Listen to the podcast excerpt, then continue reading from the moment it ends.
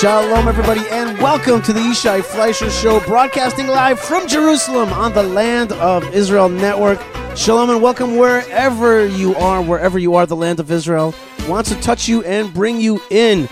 And um, here in the Land of Israel, we just passed through the hard three weeks, the Bein HaMetzarim, the three weeks between the fast of the 17th of Tammuz and the 9th of Av. And now we're in a period of redemption, and therefore it is my great pleasure to be with Rabbi Mike Feuer here in Spiritual Cafe, Cafe at Pardes Indus. That's I'm just so happy. That's what it is, Rabbi Mike. This is the sweetest time of year. I'm yes, happy to see you. yes. I'm just so I'm I'm so relieved.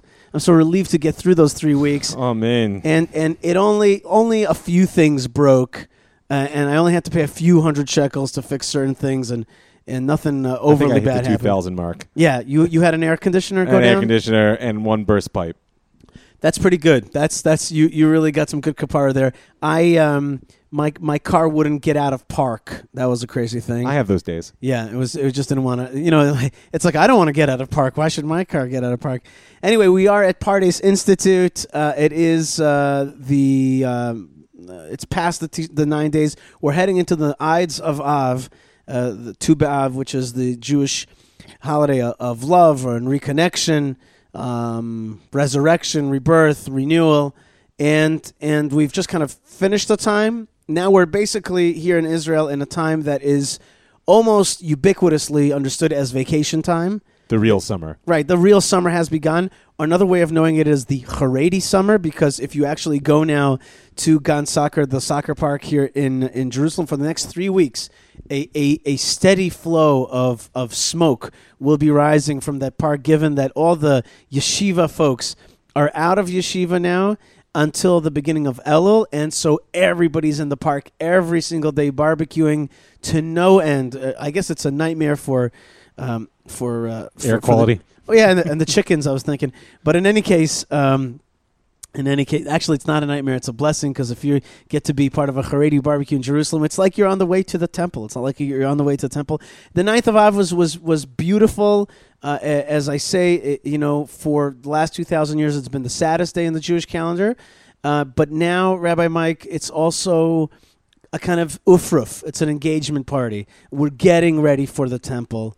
Uh, and, and you can just feel it viscerally again and again. Uh, If you're out in Jerusalem uh, at night, Tisha B'Av at night, at 2, 3 o'clock in the morning, when tens of thousands of people are coming from all over Israel, where bus after bus after bus is bringing Jews, and Jews are at the Western Wall, and, and they're crying and they're praying, and they're also a bit celebrating that we're living in this amazing time. Well, it is so symptomatic of how the structures of religion that in the wisdom and power of our sages carried us to where we are now in many ways are cracking.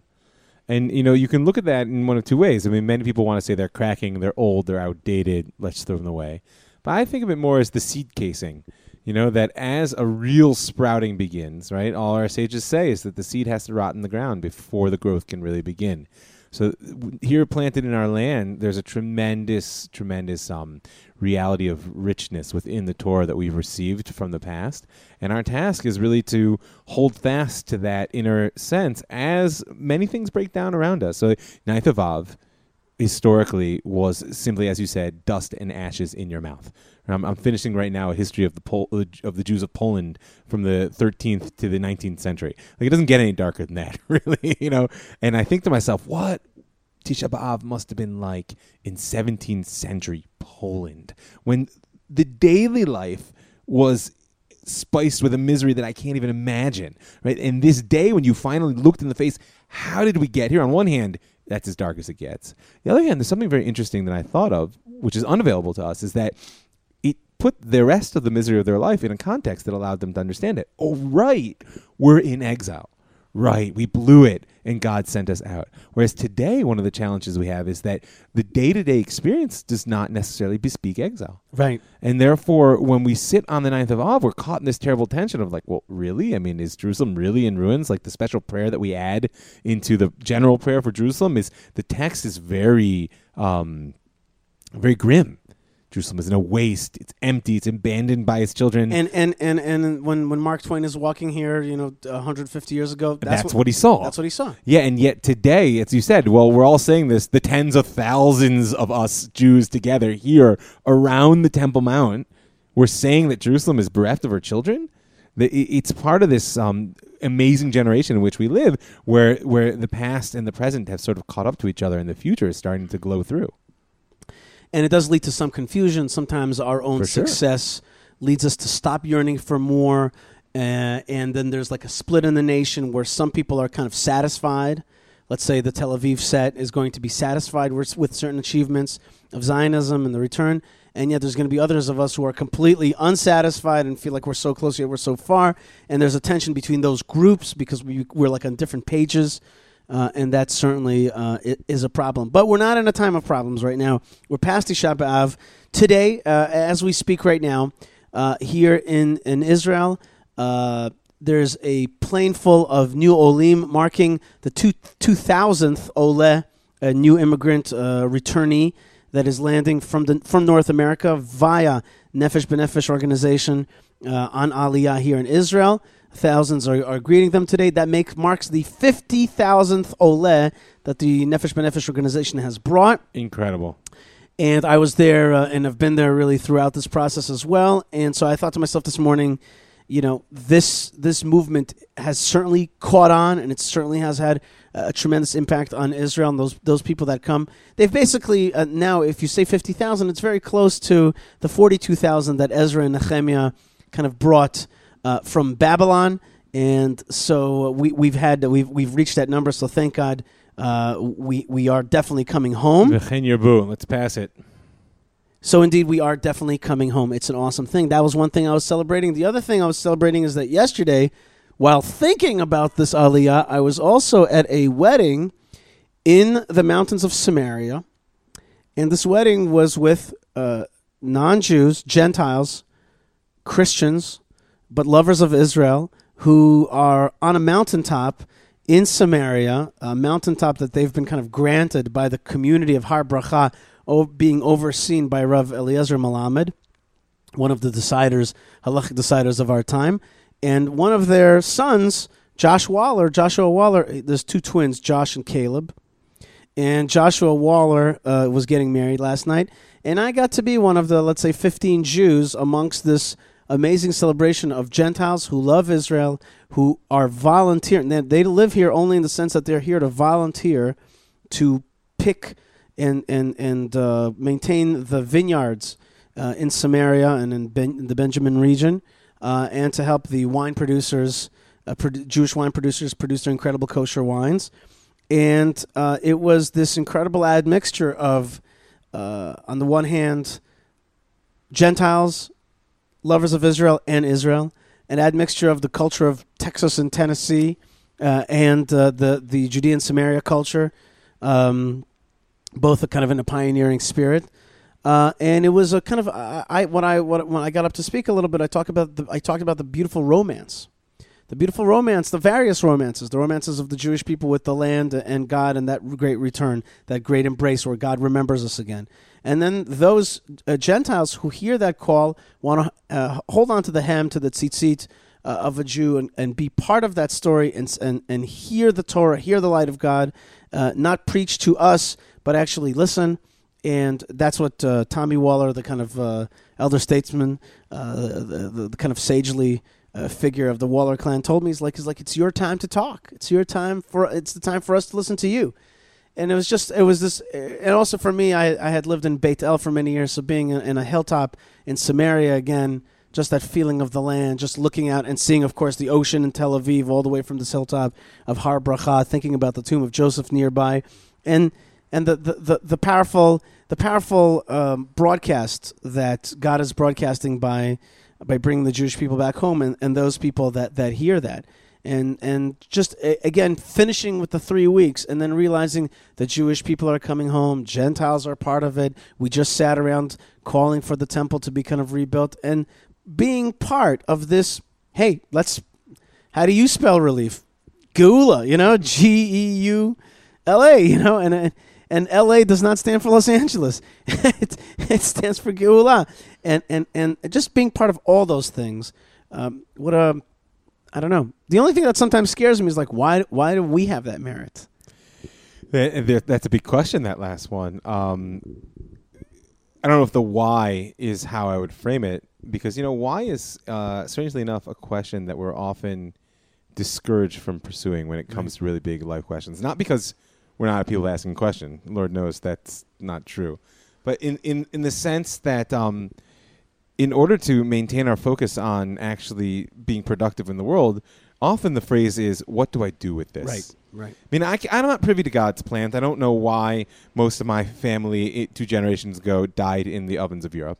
And I don't know why that most of my family at this point in this generation is not attached to the Torah whatsoever, and why I am here seeing these things. A, a rabbi at two institutions. you know, uh, like helping to raise a family and students and strike root in the land and really filled with a sense of the momentous nature of the time in which we live. And yet, speaking to people oftentimes and uh, feeling like a nut. you know, and they're saying, okay, um, I Right. guess you could look at it that way, or you could just make more money and live a happy life. Or, Right. you know, and, and so I don't ask why, really. Why did I merit to that? Although I do wonder. The answer is okay. Well, what do I do with this? And Right. and and and the only word that comes to me, and it's so appropriate to this time, is grow. The answer is grow. Strike thi- root downwards and send out branches upwards, because that which grows shows it's alive. And in the long run, that's what we're here to do: is bring life. So, so what you're saying is that the question of, uh, or the way I would frame that is the question of why you can ask it, but then it usually comes out to, I'll never know, and Yeah. then the and then the answer to that question is the question is not why, but what now? What do I do? How do I maximize it? Given Well, that it's awesome. you know, when it comes to suffering, this is a classic of Soloveitchik uh, in his one really Zionist work, Dodi Dofek, right? Uh, I think in English call it Fate and Destiny. He has a, a brief commentary. I like. Let's just translate that literally, which is my my The voice of my lover is knocking. It's knocking. It's knocking on the door, like Right, which- opportunities knocking. Well, this is precisely, he takes it from a phrase in the Song of Songs, which is that experience of Israel's love for God as as hearing the knock at the door. And that's why he wrote the book, right? And because are we going to wake up and hear that knocking in history? And as part of the book, he, he writes a brief commentary on the book of Job. And there he engages this question of, of suffering. You know, in Tisha B'Av is, is a lot about suffering. And he points out that, that Jews don't ask why to suffering because basically you're left with one of two answers. One is you can't answer the question, in which case, why ask? The other one, you can get an answer to the question. But, you know, if, if God, so to speak, were to appear to you right now and say, listen, the Holocaust as a culmination of 2,000 years of suffering, I can explain to you why I did that. Would you really want a relationship after that? Meaning, I'm I'm satisfied to say it's in God's hands, and if there's a why, it lies with God. I don't want to hear it. I don't want to hear it, right? Because that Well- reduces that reduces God to my struggle. right. He doesn't have to explain things to you. that- and that's what Right. the Book of Job is about. right. Job, you know, makes a logical equation demanding to know why bad things happen to good people, and God basically wipes the board clean and says, "You, you can have all the questions you want, but we're not playing on the same field." Right. And so, therefore, what Russell Soloveitchik says is the question really is, what do we do with this? Because because the question of suffering is actually not the deepest question. Because when you get past the question of suffering, which is just one of the modes and issues of humanity, the real question is why the whole kit and caboodle? Yeah. Or Why- what am I doing with my life? That's just a me question, but then you can ask God, like, why did you create the world for? Why is the third planet from this sun, amongst many solar systems, has life on it, and has uh, salmonella, and it has this and that, and it has six parts of the of the layers of the of the atmosphere, and it has a million bacteria in my mouth right now. My eye, the, my eye is like a ball in the socket of my skull. Like, what is it all about? What is it? Why did you do it? And the answer at the end is, you won't know. You don't know. It's not your game, buddy.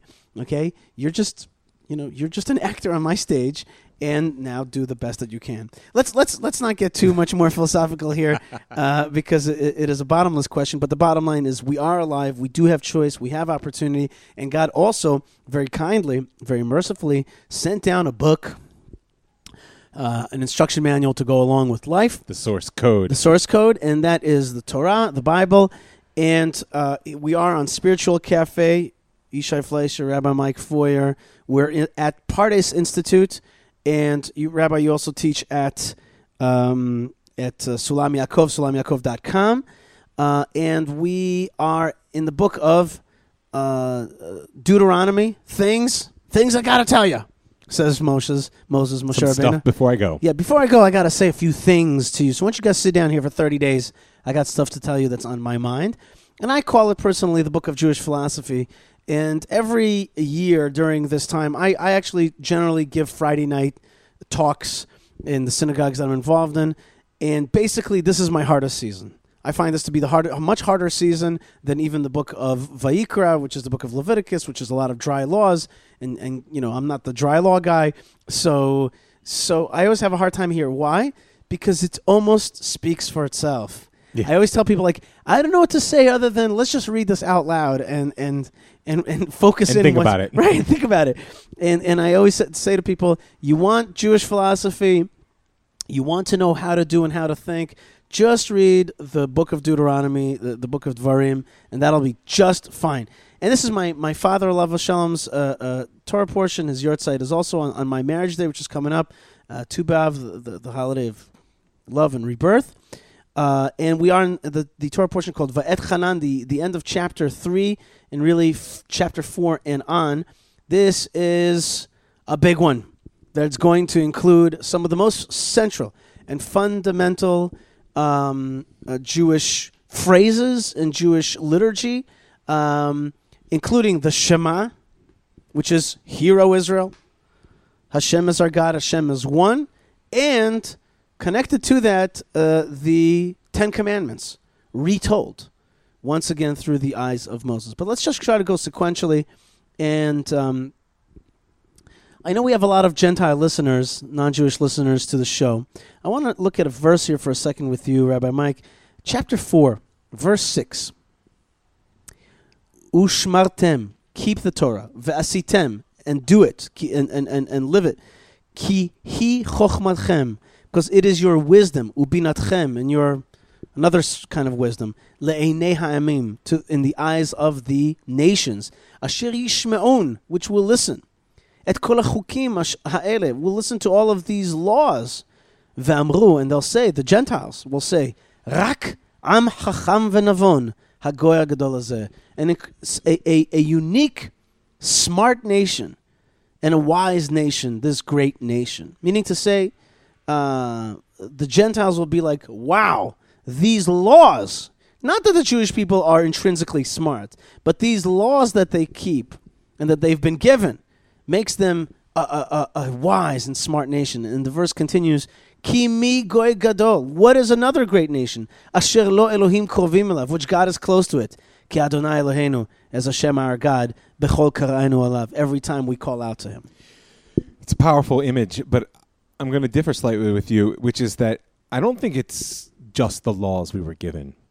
Because the reality is, you know, the written Torah, in the virtue of its being written down, and ever since it was first translated into Greek, has been in the hands of many peoples. But if you look at the way in which the sages understood these wor- two opening words, ushmartem vasitem, right? Ushmartem, the simple meaning, like you said, you should keep. But Rashi here brings the um, the Midrash Halach, and it, it says, right, zo mishne. This is your learning, right? And then Vasitem he says kamashmo, like like you think it that's doing. Keep the laws, but learn the laws, No, study it- the laws. the key is, what does keeping mean? Keeping means learning. And that's a very unique perspective on what it means to keep one's religion. You know, religion is essentially a conservative force in society just because we are carrying the past with reverence forward in time, right? So so there is an element of whoa, slow down here, people. New things need to pass a certain um, uh, barometer or a certain check before we're willing to accept them. But what allows religion to also be a uh, revolutionary and creative force, at least for Am Yisrael, is that what was said on its own, the Torah as it was given at Sinai, would be a dead letter if it weren't for the fact that we as a living people are engaged every single day in learning it and embodying it as who we are right now right? So this is an injunction to everyone since Moshe was standing there at the sh- at the edge of the Jordan River to you and I today, you know, over 3000 several hundred years later, that today, not in the abstract, like today, have you learned the Torah today? Right. Have have have you engaged the reality of these laws as they're relevant to you today in the world in which you live? And have you done it? Forget just the learning. Have you done it? And I think that that combination is what makes us great and wise in the eyes of the world.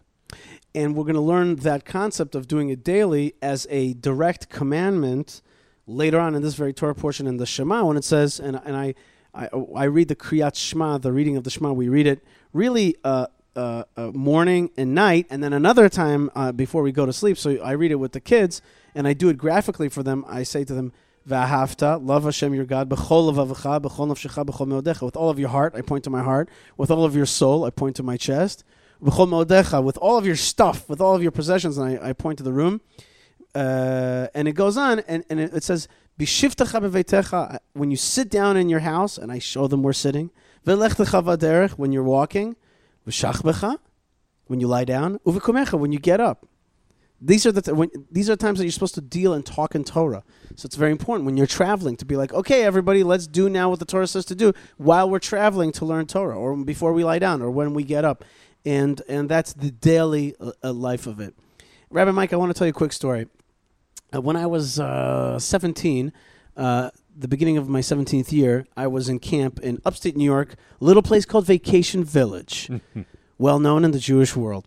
And I was a, a lifeguard there. We went out to there was a like a theme park, and they had bungee jumping, and the bungee jumping was off of a crane, and uh, I I got up on top of this crane, and um, and you know they they tied the bungee rope to my legs, and the guy was like, okay, I'm gonna count down from ten, and then you're gonna jump, and he counted, and then and then he's like he's like he's like, you know zero, and I couldn't jump exactly then.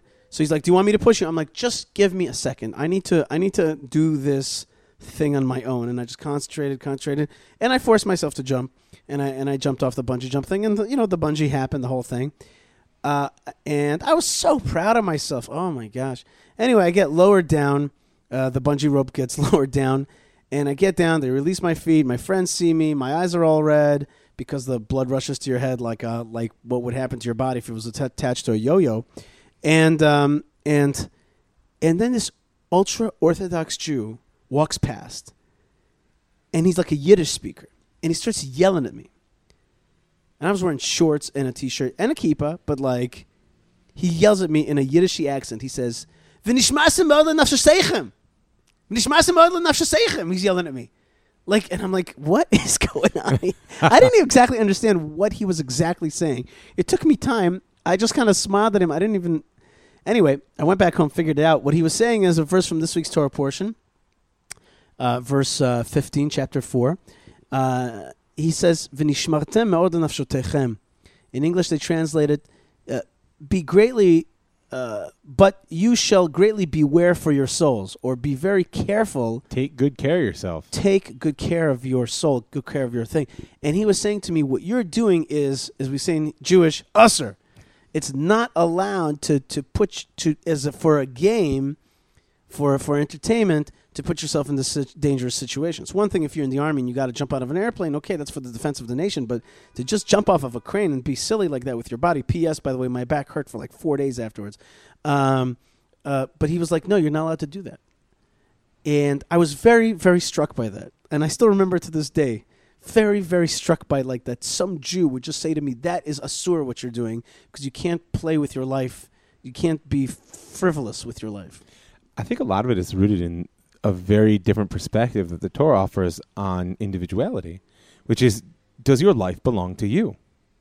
Right? Even on the level of does your body belong to you? Not to go into the question of organ donation, but there are significant questions as to what degree that you can just decide this piece of me when I'm dead you can do with it as you like because I say yes. But in, in, in this sense, is um, there are many important things in which a Jew is enjoined to do, and this parsha is full of many of them: loving God, fearing God, learning Torah, cleaving to God. All these very powerful commandments. And this one says, and therefore, don't mess around. Right? You can't just go pursue thrills because you like it because they enjoy because they appeal to your sense of self actualization. That's a value. And as a one of my teachers once said to me that he wanted to go hang gliding, and asked one of his rebbeim was he allowed, and his rabbi said basically if he didn't say unishmartem ma'od, right? If he didn't just say take very good care of yourself, I would say yes. But since it says take very good care, the answer is no. It's a Wow. swear. It's forbidden. You know, by the way, in the Quran, it basically says that the weakness of the Jews is that they all want to live a thousand years, that they're in love with life. And a lot of times their accusation against us is like, you guys love life, we love death. There's, by the way, a, a sick power in that, Right? Of course there is. There's a sick power in that because it's it's it's super super super self-sacrifice, and we Jews also have elements of, of, of self-sacrifice. There are times when we're called on for that kind of selfless, you know. But You, you know what we call it? In Hebrew, in Jewish, as you said, right? It's misirut nefesh. no, in Jewish it's Mesiris Nefesh. Misirut nefesh. Yeah, In enough. Hebrew it's In Hebrew, Mesiris in, Nefesh. in Hebrew, it's misirut nefesh, right. Right. So, but why do I say that? Because what does that literally mean? Misirut nefesh. handing over your soul, giving over your soul, Right. To whom? back to God, ostensibly. It means that my perspective is I love life. It's the greatest gift a person can receive. Right. God gave me life. Right. And therefore, it is the highest value right up until God says to me, okay, now give that back. And so we do share uh, a recognition together with Islam and Christianity in certain periods of its history that no, life is not the most important thing. Right. God's will is the most important thing. But we stand firm on this notion that i it is not the death cult, nor is it martyrdom in the Western sense. What it is is misirut nefesh, is that when it's clear to me that God is saying, I've given you this and now give it back to me, that that's what I do. But until that moment, then what I do is use what God has given me to its fullness and, and choose life. And there is right now a, a very powerful tension between the Islamic world around us, some of which has embraced a kind of death cultish attitude uh, to um, to to how to how to broadcast God's light, how, to be true God's servant, and, and what you're supposed to do as a nation. And there's a there's a, it, and it's not only with suicide and martyrdom and willing to die. It's also with this, I think, great distinction that the Israeli Hasbara community tries to say, but they never are able to put it in these words, which is why is it that the Israeli Hasbara community is always talking about Israel's innovation? Right? On the one hand, I find it to be, and many of my colleagues hate the fact that when we're accused of land theft, then our answer is, yeah, but we created the cell phone. You know, it's, it's, it's, there's something pathetic about it. Yeah. But on the other hand, I have started to understand what they are trying to say. They're not saying it, but what they're trying to say, which is, look, our we are people of life and creativity. We want to give life to this land. We want to give life to this world. This other cult, with their lies and their efforts against us, they're they're an entropic energy. They want to undermine creativity, life, and and and, and fertility. They want to. They, they they're not they're not life givers. We are life givers to this world, and that's why world. And the reason that we're life givers is because we're rooted in truth. This is our land, and, and, and, and the reason we're flourishing and our mind is innovating is because we've got this connection to the land and to society, right acting society, and the God above. That's why we're coming up with this stuff. Yeah, it's a reflection of right relationship with creation. Right. That's what I mean. Excellent. Uh, let's go on to another verse that I wanted to talk about. Um, very powerful verse that we use in the Jewish uh, liturgy. Uh, this is verse 35 in, in chapter 4. And it's especially uh, remembered in kind of the last day of the whole year, which is coming up uh, in one sense, which is Shmini Atzeret, which is uh, Simchat Torah. And we, we always say, Ata hareta ladat ki Adonai hu ha'elohim ein od milvado. Right? This is like a, a Simchas Torah, you're drinking. American Jews drink. Russian Jews drink. Israelis don't drink. That's their problem. And um, this is a phrase that reverberates, especially on Simchat Torah, right? And let me translate that from the English, which is, um, um, where is that? Oh, it's 30, 35, did I say? I said 35. And that is, you have been shown in order to know that Hashem, He is the God, there is none beside Him. And the deeper meaning of none beside Him is that all creation is really Him. It's a reflection of Him. Yeah, there He is nothing else, right? And it, it comes in tension um, with another s- statement later of ein od, right? That that um, why do I need to learn this twice? And one of the resolutions is exactly what you said: is that there's a very big difference between seeing, saying, right, there's one God, and God is one. Right? To say there is one God implies there's no other God, which in itself begs the question like well why did you have to tell me that? It's a god insecure about his unity his uniqueness right? Um and the, and the torah is filled with Hashem, right? who is like you amongst the powers of the world? Wait which powers are you referring to there? You know but uh, the deeper meaning is not that there is one god but god is one. Is that there's a unity to existence which is expressed in now right? You have been shown in order to know. This whole experience you've had since you came out of Egypt through the desert, receiving the Torah, wandering for 40 years, there's only one reason. It's da'at. It's a consciousness. The way in which you know the world is ein od milvado. That there is nothing else. And of course, the biggest contradiction to that is what? My own existence. So basically, Moshe is saying, and now live in that tension because I'm going to give you what to do. Here's the commandments. You exist, I'll prove it to you. God's telling you to do something. That's the greatest indication that you're real. And yet you should remember real and separate. Real and separate, but not discrete. Mm. What do I mean? Is that in the same way that you look at a not tree, discrete or separate, distinct? No, separate but not discrete or distinct. If that word appears to you more. When you look at a tree, and you look at branches, this branch is not that branch. Right. There's no question. And yet, when you trace them both back, you try to find well, where actually do they diverge? What do you find? Well, no, they're part of one thing. Right. So, in, in the same way, each of us is a flowering of the divine will, and that flowering reaches its deepest and most magnificent form through the Torah. And yet, don't forget, don't think that we're some independent operator out there off on our, you know, separate mission in our little pixelated uh, existence. Because no, ein od milvado. There is nothing else. Pixelated existence. I like that. Um, yeah, we are born with a lot in our uh, in our heads, and I, I like to look at people and I'm sometimes like, you are a Ziploc bag. of bones and flesh and a lot a lot of extraneous thoughts a lot of things up in that thing in this like super uh, uh, uh independent mini like its own charge. It's got its own charge and and and its own thoughts and and and just so much going on in every one of these heads of these people walking around.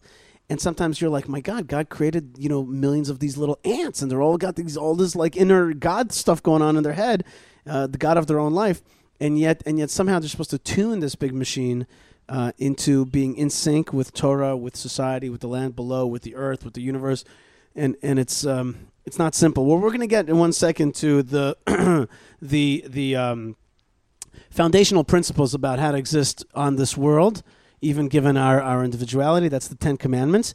Uh, that's the only other. There's two ten two versions of the Ten Commandments in the Torah. We're at number two, which is a big deal. Uh, some people even stand up on Shabbat when we hear the uh, the reading of the Ten Commandments. Uh, but before we get to that um, litany list of uh, of how to make it how to how to make this world work, let's get to a little housekeeping very quickly here. Some important stuff I want to tell you, Rabbi Mike. Um, right, first thing I want to tell you is thank you very much to our good friends Jack, who dedicates the show to his wife Lillian and his sister Sarah. Sarah is also part of uh, uh, the, the the show, making the show happen with, with dedications and, and help. You guys are awesome. Keep being strong. Keep spreading the light uh, to your community. We got to hit Brooklyn with a nuclear bomb of Torah and love of Israel energy. Uh, and you guys are doing it. Thank you so much. I want to thank the Michel family out in Switzerland for being part of the team and sending me great uh, WhatsApp messages from time to time of pictures of things going on in their life and, and being part of the story of Israel, and my good buddy, buddy Donnie Kay. Uh, all three of these, uh, all four of these families are really part of the donation community. Thank you so very much uh, for helping and checking out YishaiFleisher.com and the uh, support page there.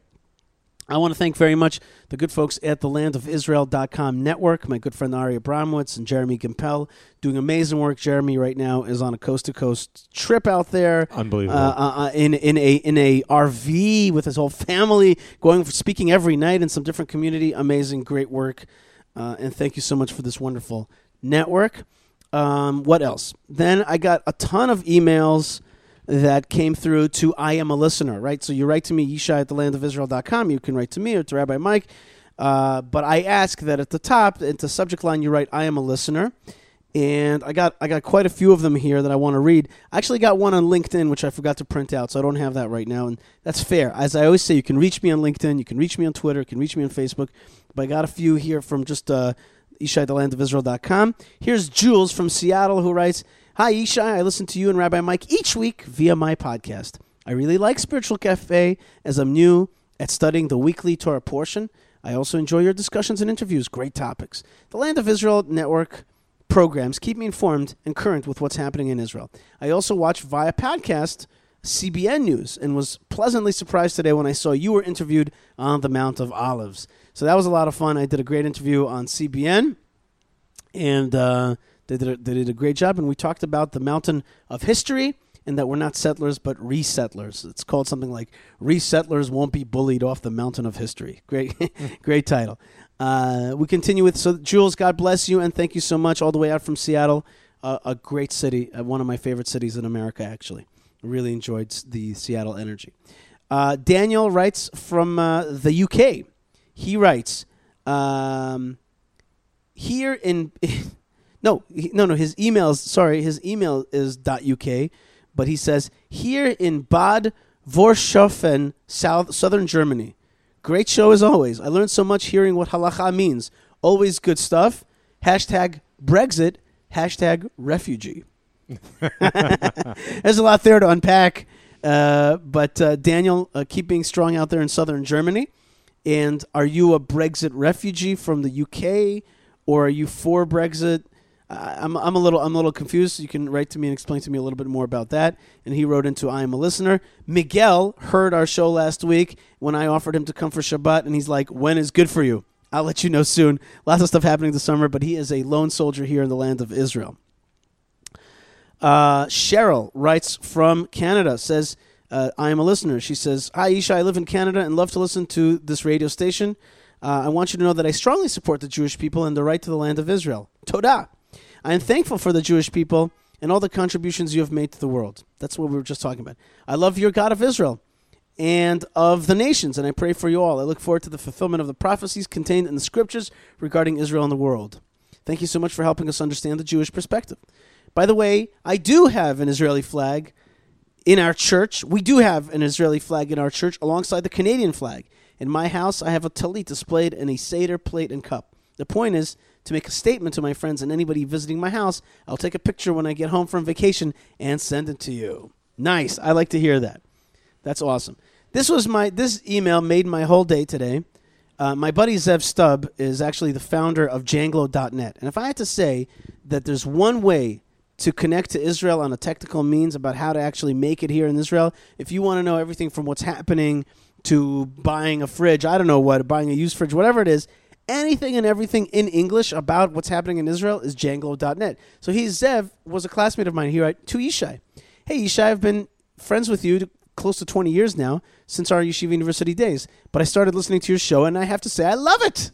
Keep on rocking. My God, that made my day because there's Zev is a guy I respect a lot, and he's done a lot of amazing work. And I strongly and totally unreservedly, un, without reservation, I mean, uh, uh, uh, tell you to go check out Janglo.net. All right, I, I keep going here. Uh, Hila says, she says, here's, here's a question, Rabbi Mike. Shalom Yisha, I'm in the middle of listening to your talk with Rabbi Mike uh, about um, whether the truth is in indigenous argument in the God or, or that in God gave us the land argument. And I paused the podcast right when you kept talking about the significance of where we came outside, but now I need to know where were the Jews living before we got enslaved in Egypt? Thank you in advance for filling this gap in my knowledge. You want me to answer the question? Go ahead. Yeah. Oh well, this I is mean, from Hila. There are two steps back. I mean, before the slavery in Egypt, Yaakov and his sons were here in the land of Israel. That's uh, that's not a question. But but you know when we on the Seder night on the night of Passover when we tell the story of the Exodus, we also tell the story of how Abraham came from the other side of the river, right? And they, that his roots were actually over in uh, modern day Iraq in Mesopotamia. So so the answer is both. We came from outside, and yet this is where our roots are. So how did we fall out on the indigenous argument? I, I told you my attitude on the indigenous argument. I feel like it's just a lame rebirth of colonialism in the inverse, Right. and that we as a people should stick with what we know is that our relationship to God is here in the land. hmm Okay, uh, that, that's a big topic. I, I, I, I, am going to re-listen to what it'll we talked about. it'll come last back week. up again. That's right. Okay. Uh, two more uh, quick emails. Uh, Stephen from Texas, always writing me. He says, Yishai, I've been listening to your programs from Voice of Israel to the Land of Israel. Love the interviews and topics covered. Stephen is always writing me with good uh, with good comments and ideas for the show. God bless you, Stephen, out all, all the way out in Texas. And here's here's another question from Sabrina. Uh, I love listening to the Land of Israel podcast. When I discovered uh, after whom I discovered after listening to a Christian ministry. I'm so glad that there's a voice of truth being procla- proclaimed from the Holy Land. Being in the States, it's nice to be able to hear what's really going on and discover ways to lend support to Israel. I have a question. As a Christian who loves the land of Israel and the Jewish people, how welcome are people such as myself to move to the Holy Land? Thank you for all you do. May Hashem bless you and your family. What do you think, Rabbi Mike? I mean, you're asking legally, morally, you're asking for my opinion, you're asking yeah, she's asking you. She's asking. She's asking what, uh, how welcome are, are people like myself, Christians, to come live in the Holy Land? I'm, but I'm still holding by my question. She's not asking for logistical support. She's asking what No, I think she's about asking. She's how welcome. Welcome. I I mean, let, let me give let me give a, a quick answer, and I'll, I'll let you throw it out. Okay. My my answer is very simple. This country is the nation state of the Jewish people. We've created a system by which Jewish people are supposed to immigrate here and, and live here. It's it's a fulfillment of an age old prophecy and dream and, and, and prayer.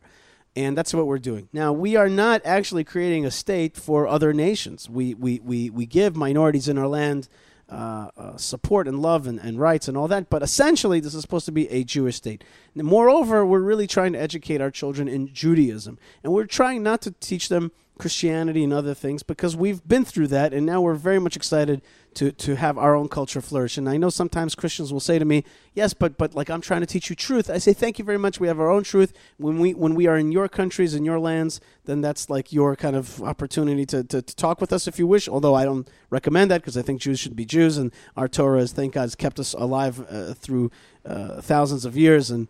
The God of Israel's, uh, you know, Netzach Israel lo yishaker, the truth of Israel will not lie, and we know what we're doing. Thank God, we are the people of the book. The book is written about our about our family in our language. We've been lugging it around for 3,500 years, so we know what we're doing. But hey, you know, if it's in your country, have a conversation. That's that's your business. But in our land, we are trying to teach our children uh, Judaism. That being said, lovers of Israel have all kinds of opportunities here, and I especially recommend the good folks at Hayovel, uh, which is hayovel.com, I think, or hayovel.org. I don't know. Uh, the the Waller family bringing in tons of Gentiles from around the world, but especially from North America, to work the land and also to to to hear truth, hear real truth, and, and, and get connected to it while keeping your identity. Um, so that's so I think I think yes, you are welcome, but within a limited, you know, there's a limited scope to that. Be part of the story. Be part of the story, and you can come here for many months, work the land. Uh, but but if in your heart you want to proselytize the Jewish people away from Judaism, no thanks. So I would only add one thing to that, which is that I believe that we are at a phase of our national history where our look needs to be inward. Even though there's much momentum toward the redemptive light, uh, which really reaches out to the whole world, and that is, without question, our ultimate purpose. Nevertheless, I feel like the um, the inward look is very important, and therefore um, there's a, healing that's found in in what you describe, which is just being a people in our land. Uh, okay, very good answer. Uh, just two more pieces of, of uh, housekeeping. One, the flag on the top of the Mount of Olives is coming down. My good buddy Moshe uh, uh, just uh, donated money for a flag in Hebron. It's going up so soon. The flag is actually being actually literally being made by Russian Jews in Tel Aviv, and it's going up in Hebron in a big tower. It's going to be seen throughout the whole town. It's going to be great. Kiddush Hashem. That's awesome. I can't wait to be sending him a picture. But now the flag on the top of the Mount of Olives is coming down the top of my neighborhood. Tour guides are always telling me how important it is, how helpful it is for them to show people there's a Jewish community. I will send you the flag that is coming down so that you, you can have in your house and tell people, look, this flew on the top of the Mount of Olives in Jerusalem, and you donate a new flag, 400 bucks. I know it sounds like a little bit of a lot of money, uh, but it's a big one, three and a half meters by five and a half meters. It's made out of good stuff so the wind won't rip right through it. So think about that. If you're interested, contact me. Uh, I also want to do just very quickly um, offer a little bit of these. Uh, we we have folks that support our efforts here on the show, and you will be supported by them as well. Check out um, if you want the most beautiful pictures of the land of Israel. Check out Yal Herman. I know it's a funny name, Yal Herman. Anyway, I'll send you the link if, if you want it. You can have the I'm telling you the most stunning pictures of the land of Israel in your house. And but if you want to have uh, the land of Israel in your house because you're in your house in the land of Israel and you want to see out that window better. My good friend Baruch is the purveyor of Anderson windows in the country. And you want to keep the land on the outside and your house on the inside. That's right, and also the UV and all that other stuff. So check out andersonwindows.co.il, uh, and that's a great uh, when you're building your house here in the land. We should all be zoches soon. Amen. And also, uh, so that's andersonwindows.co.il. Of course, tell him Yishai sent ya, right? And finally, uh, if you want to learn to uh, um, hate evil like a Jew, then you need to be able to fight evil like a Jew. Check out CaponeDefense.com. Uh, basically, Avi Capone is one of Israel's top counter-terror experts, and he wants to teach you top level security and and training, paramilitary, and all that kind of stuff. You will learn how to defend yourself physically by shooting. You will get stronger in mind and body, like an Israeli samurai. Okay, so so check that out. I was thinking the word samurai may come from Shomron. Maybe the, maybe it was the Sumerians that came over to. I think you might want to do a little research on that. Yeah, yeah. I, I, I, don't know. You know, I, I completely made it up. okay, back to the Torah portion, Rabbi Mike Feuer. Done with housekeeping, and now right, but right back. And I want you to all write to me, yishailandofisrael.com. I am a listener. Okay, let's go to the Ten Commandments, okay? Let's go to the Ten Commandments, shall we? Um, one thing I want to say about the Ten Commandments right off the bat is that the visual Ten Commandments are not the commandments the way we count them. Okay? I have noticed this for many years. How the Ten Commandments looks, and you will count through the paragraph breaks of the Bible, you will count 10, and yet we do not count it that way. The first commandment, the way it looks graphically, we split it up into two. And the last commandment, which is graphically split into two, we uh, put it together into one. So it's almost like if you're like a visual person, you look at it and you're like, if you don't know the Jewish tradition, you'll be like, okay, there's the Ten Commandments. I sometimes think to myself, this is the Ten Commandments for the Gentiles. Like the ones that you'll read from the book, you'll be like, okay.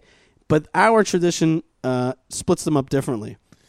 Which is pretty consistent with the way in which we relate to the text. Is that there's a uh, the phrase that the sages use is yesh aim lemikra or yesh aim lemesora, right? Is the root of meaning found in the way the text is read, mikra, right? Um, or is it meaning meaning sorry the way it's written? I should say the visual effect, or is the root of the meaning found in the Masorah, in the tradition of how we're meant to read it?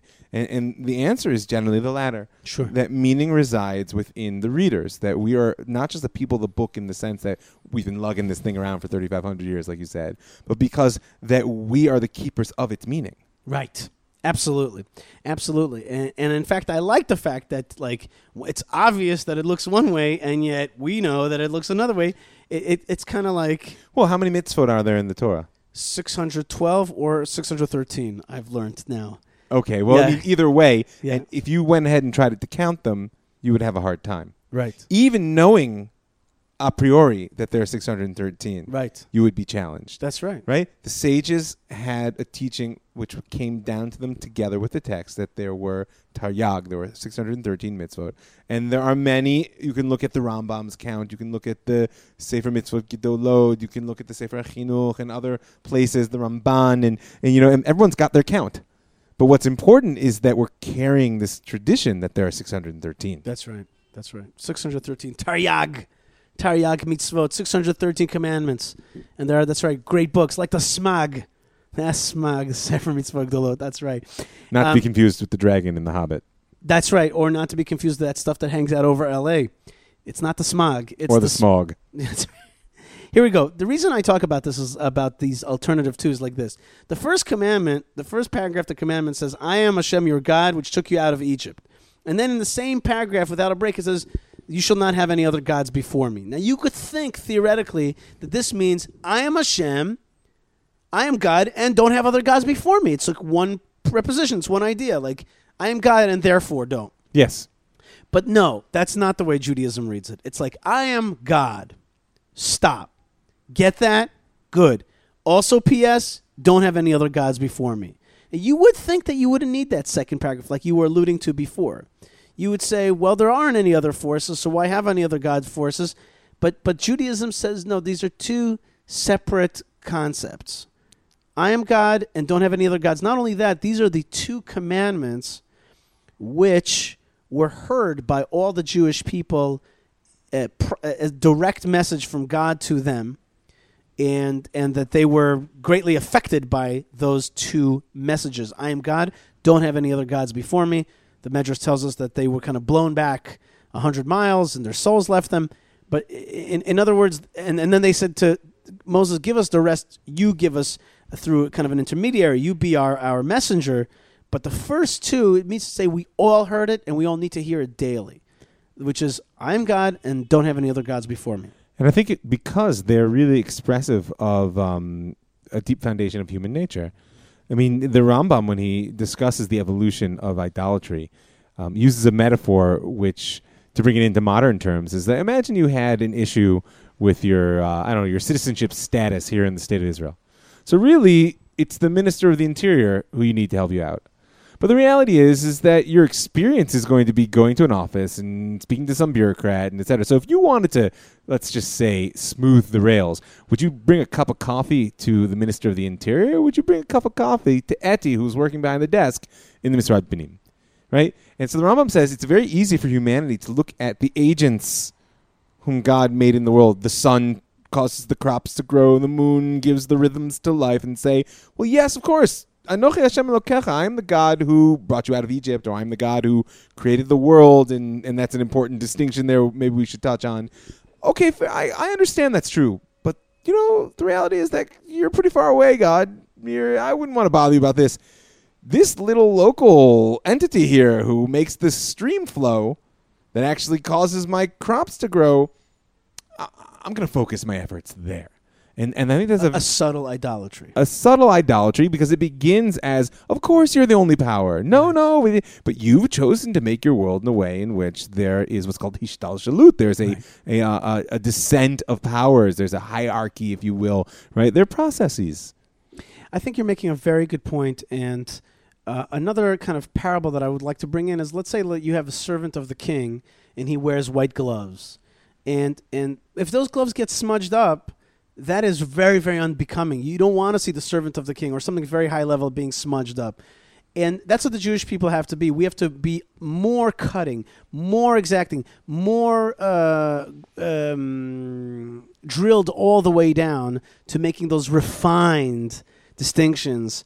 Uh, we, we believe in God, that's A, but B, we make sure not to have uh, little, little smudges of idolatry in the way we do it. This is why our master and teacher of Kook teaches that the source of all heresy in the world is the immoral behavior of religious people.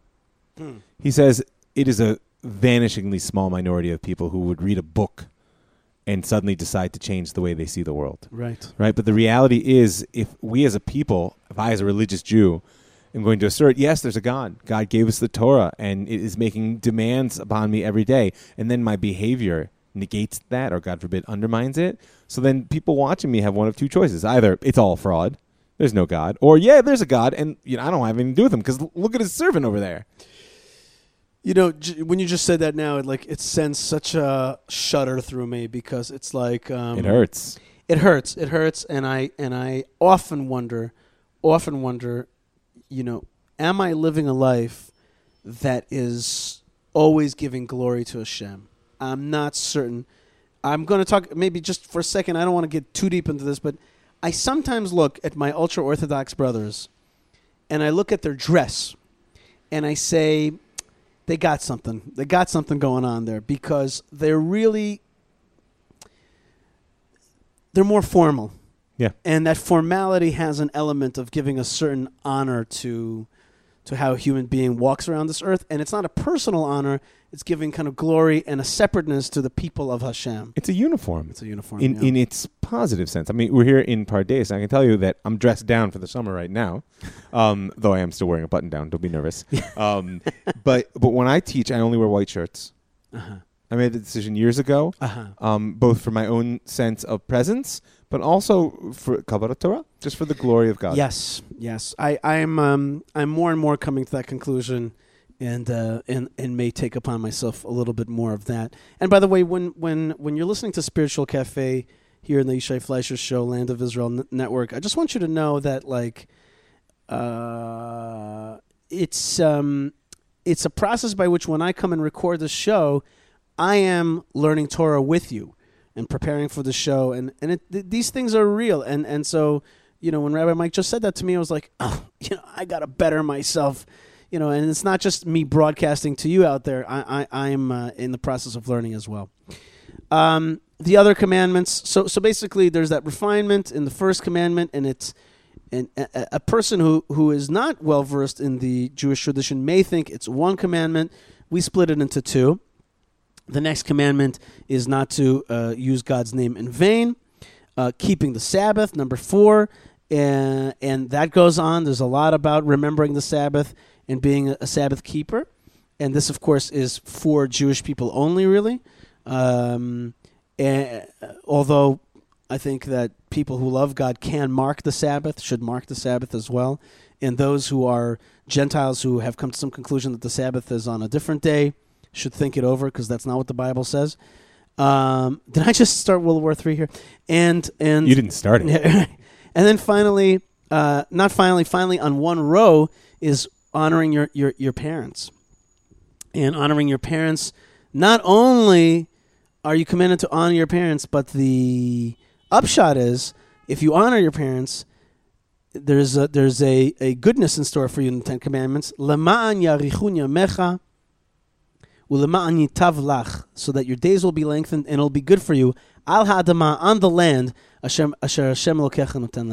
on the land. Of course, uh, which Hashem God gives to you. We know that Moses is constantly referring, constantly referring back to the issue of the land of Israel. In fact, I I, I neglected to mention that this whole Torah portion is named, and I begged and I prayed to God, and He says, "What is it that I pray to? That I would be buried in the land." And God says, "Stop bugging me about that. Don't talk anymore about going to the land. I'll show you everything, but Joshua will be your emissary. He'll be your continuation. I'll show you everything." The Mid- the midrashic text says he showed him all the tunnels and all the minerals and all the things, the hidden things of the land, right? And he showed him the future of the land. But in any case, uh, here, res- honoring your parents, honoring your parents, and of course, this comes back to Hebron, the forefathers and mothers. That's where I work. If I didn't mention it, the the you know the the, the Jewish community of Hebron and the uh, complex of the the Machpelah, waiting for you to come give honor, uh, homage, and connect with the forefathers and mothers. In any case, Lema'an, uh, um, your day should be lengthened on the land. That is the byproduct of respecting your elders. It's a generational perspective which is very difficult to hold in modern Western society. I mean, you could look at it in a simplistic, like reward punishment sense. If you do what I told you, be good to your parents, then I will bless you with length of days on the land. Or you could simply say, I that what God is telling us is, I beg, I plead with you, understand that life is a process. And as you came into the world through the grace of efforts of others, so too you will bring others into the world. And insofar as you honor those who gave and created a space for you to grow, then you will live in a world where I will honor and provide a space for you to grow. And, and therefore, it's not reward and punishment per se, it's a consequence of right living. I don't think that people are giving enough respect to the founding fathers and mothers of our religion. I, I, I am now seeing it with my own eyes daily, and I think to myself, that is not a big concept in Judaism today to give honors to the founders. Well, you know, It's, it's, not. It's not. It's not. It's not like a deep, hot issue. Well, you know, it's interesting that um, that you said that, and you mentioned before that the these commandments were for the Jews, because in the mind of the sages, it's the non-Jews that truly excel at honoring their their fathers and mothers, Mm-hmm. right? And uh, the the stories in which the sages articulate this vision are, I don't know about always, but almost always in the context of, of non-Jews and the great value they place upon this. And so um, it, it makes me wonder, and I don't have a really good answer. It makes me wonder why it is that we as Jews are so challenged by something which is so fundamental to the right way to be. Maybe because Jews are a little bit hyper individualized. Maybe it's because there's so much going on in that in that brain of theirs that they kind of detach and are like their own thing and they they kind of forget the long chain that brought them there. They they kind of kind of full of themselves in a sense. Yes, I mean it could be. It could be also that there there's a certain um, revolutionary nature to Torah, which pushes you to be that which you are not yet, as Right. opposed to just be beholden to what you were. I mean, we could come up with a lot of theories, but it is painful to me what you said, and I have seen it in that wonderful tour you took my mother and I on, um, and the other times I've spent in Hebron. Is it? It really is a neglected place. I think it's symptomatic. Listen, I uh. I think about my own failures. Um, I have a very good relationship with my mother, but I left her behind in America, and I came here seeking the future. Well, she should come soon, great lady, and uh, She's back and Rosh if she's listening today, then I hope yeah, I hope to see you soon, and uh, you know, can't wait to see all of the Jewish people back in the land of Israel. If I haven't said this yet to today, uh, make Aliyah, come and live here. Come home. Right. Uh, just wanted to make that clear. Also, um, let's let's let's do two more things and then we're finished. I know we're running a little long today, thank God.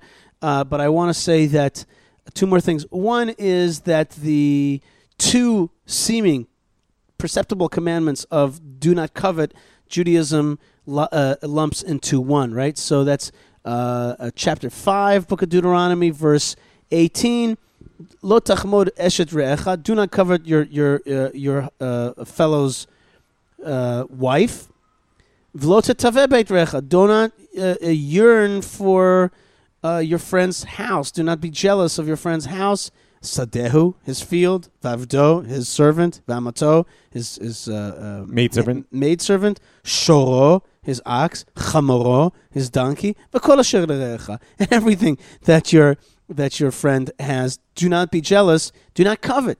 And we, uh, Judaism, does not separate the two covetousnesses, uh, and rather puts them together into into one. Do not covet, basically. Although graphically, it's laid out as two separate things. Yeah, although you should know that the Rambam actually sees them as two separate commandments, that they're gradations of um, of desire. And what's always incredible to me, and this comes together with some of the other commandments in our Torah portions, we see from this um, the greatness of expectation that God has for human capacity. I mean, he's saying you have the ability to decide what you desire. Mm-hmm. Right? If God's commanding me not to desire something, Right. right, which is just an inner But it's state, natural. it's just an inner state. It's in my heart. What do you want? I was Well, programmed like this. Okay, it's definitely in your heart. And what God is saying, good. It's in my DNA. Uh, you even if made me like this. Even if it's in your DNA, what God is holding out for is the absolute ability of a human being to choose their consciousness and therefore their behavior. or that he expects you to try.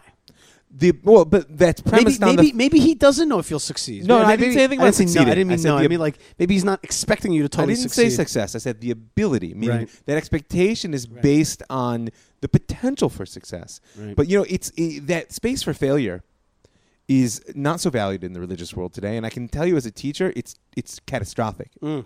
right? Because people often miss when they learn halacha, right, and learn Jewish law, and they and they see this mass of two thousand years of development of detailed discussion from everything to how you have intimate marital relationships, to how you tie your shoes, to which animals you can eat and when, right? It, it, it's overwhelming, and they say, "Well, I could either just go into this, this obsessive, compulsive, you know, nitpicking relationship to the world, or I could just give up because who could do all that?" I think what they fail to appreciate is the aspirational aspect Right. of law. When God's saying, "You can do this," And, and, th- this- and the reality is sometimes you'll fail, Right. but your failure does not undermine the fact that you can. th- this touches on one of the biggest problems in humanity today, which is a general problem of humanity, which this Torah portion is fighting against with everything, which is we form our philosophy around our proclivities Yes, as opposed to having our ha- having fighting with our proclivities due to our philosophy. yes, Okay? And so I'll give two very quick examples. One example is the homosexual gay issue, which is we all have desires that are illegitimate desires, uh, or at least in the in the Torah's version, that's not what God wants you to think. So He says, fight with it, fight with it, and even if you lose, continue to attempt with fight with to fight with it. Don't create a philosophy to totally justify it because you can't beat it. The same thing is true also with the with the with the land of Israel issue with the with the with the Palestinians, the Arabs, the, the, the jihad, that whole effort. It's like okay, let's say you can't uh, uh, do what Joshua did in his time, but don't create a whole philosophy saying okay, it's actually their land and we're the occupier. It's it's like it's it's a little bit like throwing the dart and and then painting the the bullseye around it. You can't do that. Have a moral compass, even if you can't win. Don't let your philosophy get shifted just because you're not there where you want to be. And also, by the way, don't try to make your way through life by lowering the bar. Meaning, the the philosophical perspective is an important one, but just on a purely personal perspective, is I think that once a person lowers the bar and sort of institutionalizes failure into their life, is that we essentially open the gateway to all of our lower self. Whereas so much of what God says in the whole Torah, but in this parsha in particular, is, "I know that you can." I know that you're capable of greatness mm. and and that knowledge doesn't need to break you which is what happens to people With- god said i should do 613 commandments and and four sections of the shulchan aruch and all these laws and ah i can't do it i chuck it no no no i, I know you can i didn't necessarily say you'll succeed and, and it's a very important tension to hold and it's also a lot of love. There's a lot of love there. There's a lot of trust there. Um, let's get to one last thing, and, and uh, then we're going to close out the show for today. Uh, and by the way, folks, it's fair that today's show is long. This is a long Torah portion. We're, I'm even skipping major sections. big ones Big ones, but these are major, major issues. Ve'etchanan is like it's just one of the big ones. It's just one of the big ones, and we can't, we can't. Um, it's it's if, if you're getting ready for Shabbat, sit down and read this Torah portion. There's a lot there that is that is very, very impactful in your life today. Certainly, here's the last one for today, and that is the Kriyat Shema, the Shema, the Shema, the uh, central phrase of the Jewish people, the one that you say uh, when you take out the Torah out of the ark, the one that you say if a sword is, is on your neck, it's it's it's the one that you say when you when when you accept God's uh, glory. It's it's the one you say in the morning and in the night and before you fall asleep. The Shema, that's like Shema Yisrael. Quick story: um, uh, my wife's grandfather uh, is in Auschwitz. Uh, some kind of explosion had blown him, or he got thrown into a pit of dung, uh, and dung, not dung, uh, feces, and, and and and his eyes were bulging out because of yellow fever and other things. He was he was on he you know uh, he was seconds away from from total death and he was completely in the lowest debasest naked broken in in a in a ravine of feces just the whole thing was the worst thing you could imagine uh, and this is uh, this is during the liberation the, the Russian liberation uh, of the camps and the Russian officer comes up to him on a horse and he says to him in Yiddish he says to him uh, I am a Jew and he says to him Shema Yisrael this is the way my grandfather tells it. My, my wife's grandfather says, Shema Yisrael, I am a Jew. Ich bin a Yid. I don't know how to. I'm a Jew. And he and he and he gets him out of this muck. He puts him on a on a carriage with a horse with a carriage. He remembers that and, and sends him off to, uh, you know, the first aid, uh, you know, Red Cross type of thing. And that saved his life. But Shema Yisrael was like, here's my like, here's me like, the sign of the tribe right? Yo, I'm I'm for real. I got Shema Yisrael right here. Okay, it's because of all those moments you listed when you wake, when you go to sleep, if the sword is at your neck, when we take the Torah out of the ark, right? It's what we say over a baby's crib, right? The night before they enter into the circumcision. Shema Israel is the context of life. It's not just a statement. It's not factual. Hey, Israel, listen up. There's only one God. You got that? Check the box. No, no, no. Because the idea is it's meant to be the context for existence. So the question there, when you say Shema Yisrael, someone say, "What world are you living in? Are we in the same world?" When this Russian soldier on the horse looks down at this this broken shell of a human being in ec- a pit of excrement, you might say these two people couldn't be further apart. And Shema Yisrael, no, no, we're in the exact same world. amazing. Um, one of the best clearest explanations I've ever heard about Shema Israel, which uh, I, which is a, in my mind mostly daily, and that is that Shema Israel is the shortcut version of the first two commandments.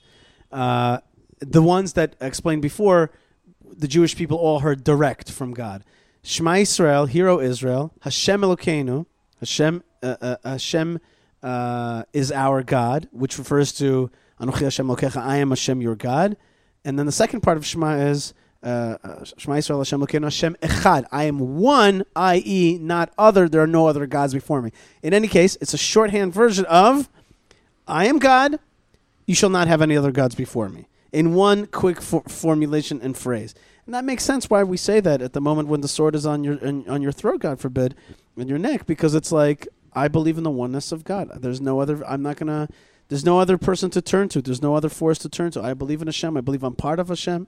I believe my soul is part of Hashem. He's the creator. There's none other but Him. And that, in one phrase, is as we just talked about. I'm a member of the tribe, but it's also I'm a member of the tribe because of the faith. Certainly, it has the word of the truth of existence. You know, and it's beautiful because what is meant to flow directly from that is love, right? Because the next phrase is v'ahavta V'ahavta. and, and you should love God. And you know, and it's not obvious because the oneness of God that we as a people have been tasked with carrying into the world is very important to clarify this. Uh, you'll forgive me if I slip a little bit into the philosophical language again, but it's not a philosophical oneness. A unity of being, like the Greeks and Western philosophy contemplate. It's not even a, a, a physics oneness, like the, the the the science world is fascinated by today. Like, wow, there's a universal field theory the oneness of String God, theory. string, or whatever, whatever Yeah, all the, you know, whatever Right. current you know language is, but the oneness of God that we as a people have been tasked to carry forward in the world is a oneness of will. It's a moral oneness that that that everything emanates from the divine will, and therefore creation is meant to be embraced with love. And and that's why you see that when when philosophy and personality clash within Jewish tradition, well, philosophically speaking, you really can't say about God that he's merciful because of course there is nothing else and there's perfect unity and mercy involves other. We say that's nice, doctor.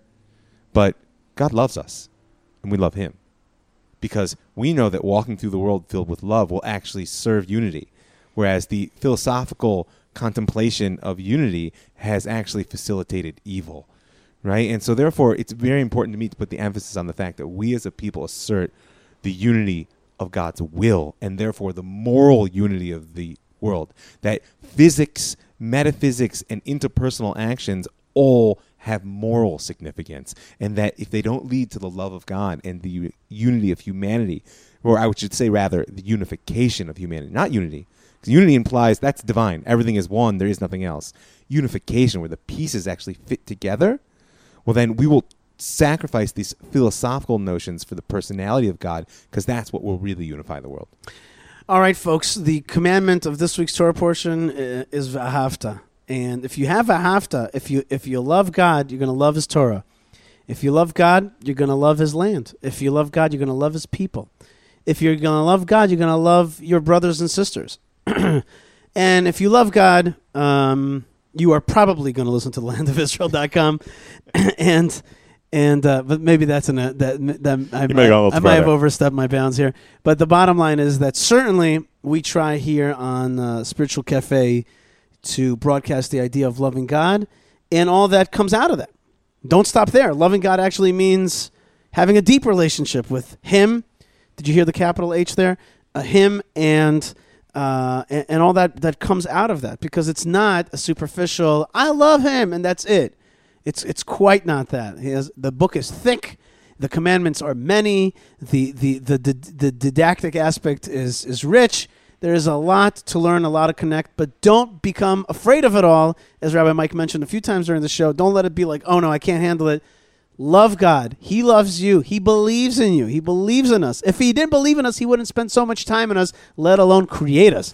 So he loves us. He's given this opportunity. I want to thank all of you out there. I want to hear from you. Write me an email, yishai at thelandofisrael.com. Yishai at thelandofisrael.com. Check out our other shows uh, on the network. Check out my, my personal page, yishaifleisher.com. Check out Hebron, hebron.org.il. We want you to come and visit the fathers and mothers it will be a blessing to you to honor the fathers and mothers. You will live a long life because you connected to that story. That's what the Bible says, or at least a deep and meaningful life. Uh, in any case, Rabbi Mike, I want to wish you a Shabbat Shalom. Shabbat Shalom, Yisha. God bless you, and happy Romance Day. Happy uh, Jewish Love Day on the deepest level, the love between man and God, the love between Israel and, and, and the Shekhinah, and of course our love to the world as well. So happy Tu B'Av as well. Mazal Tov. Amen.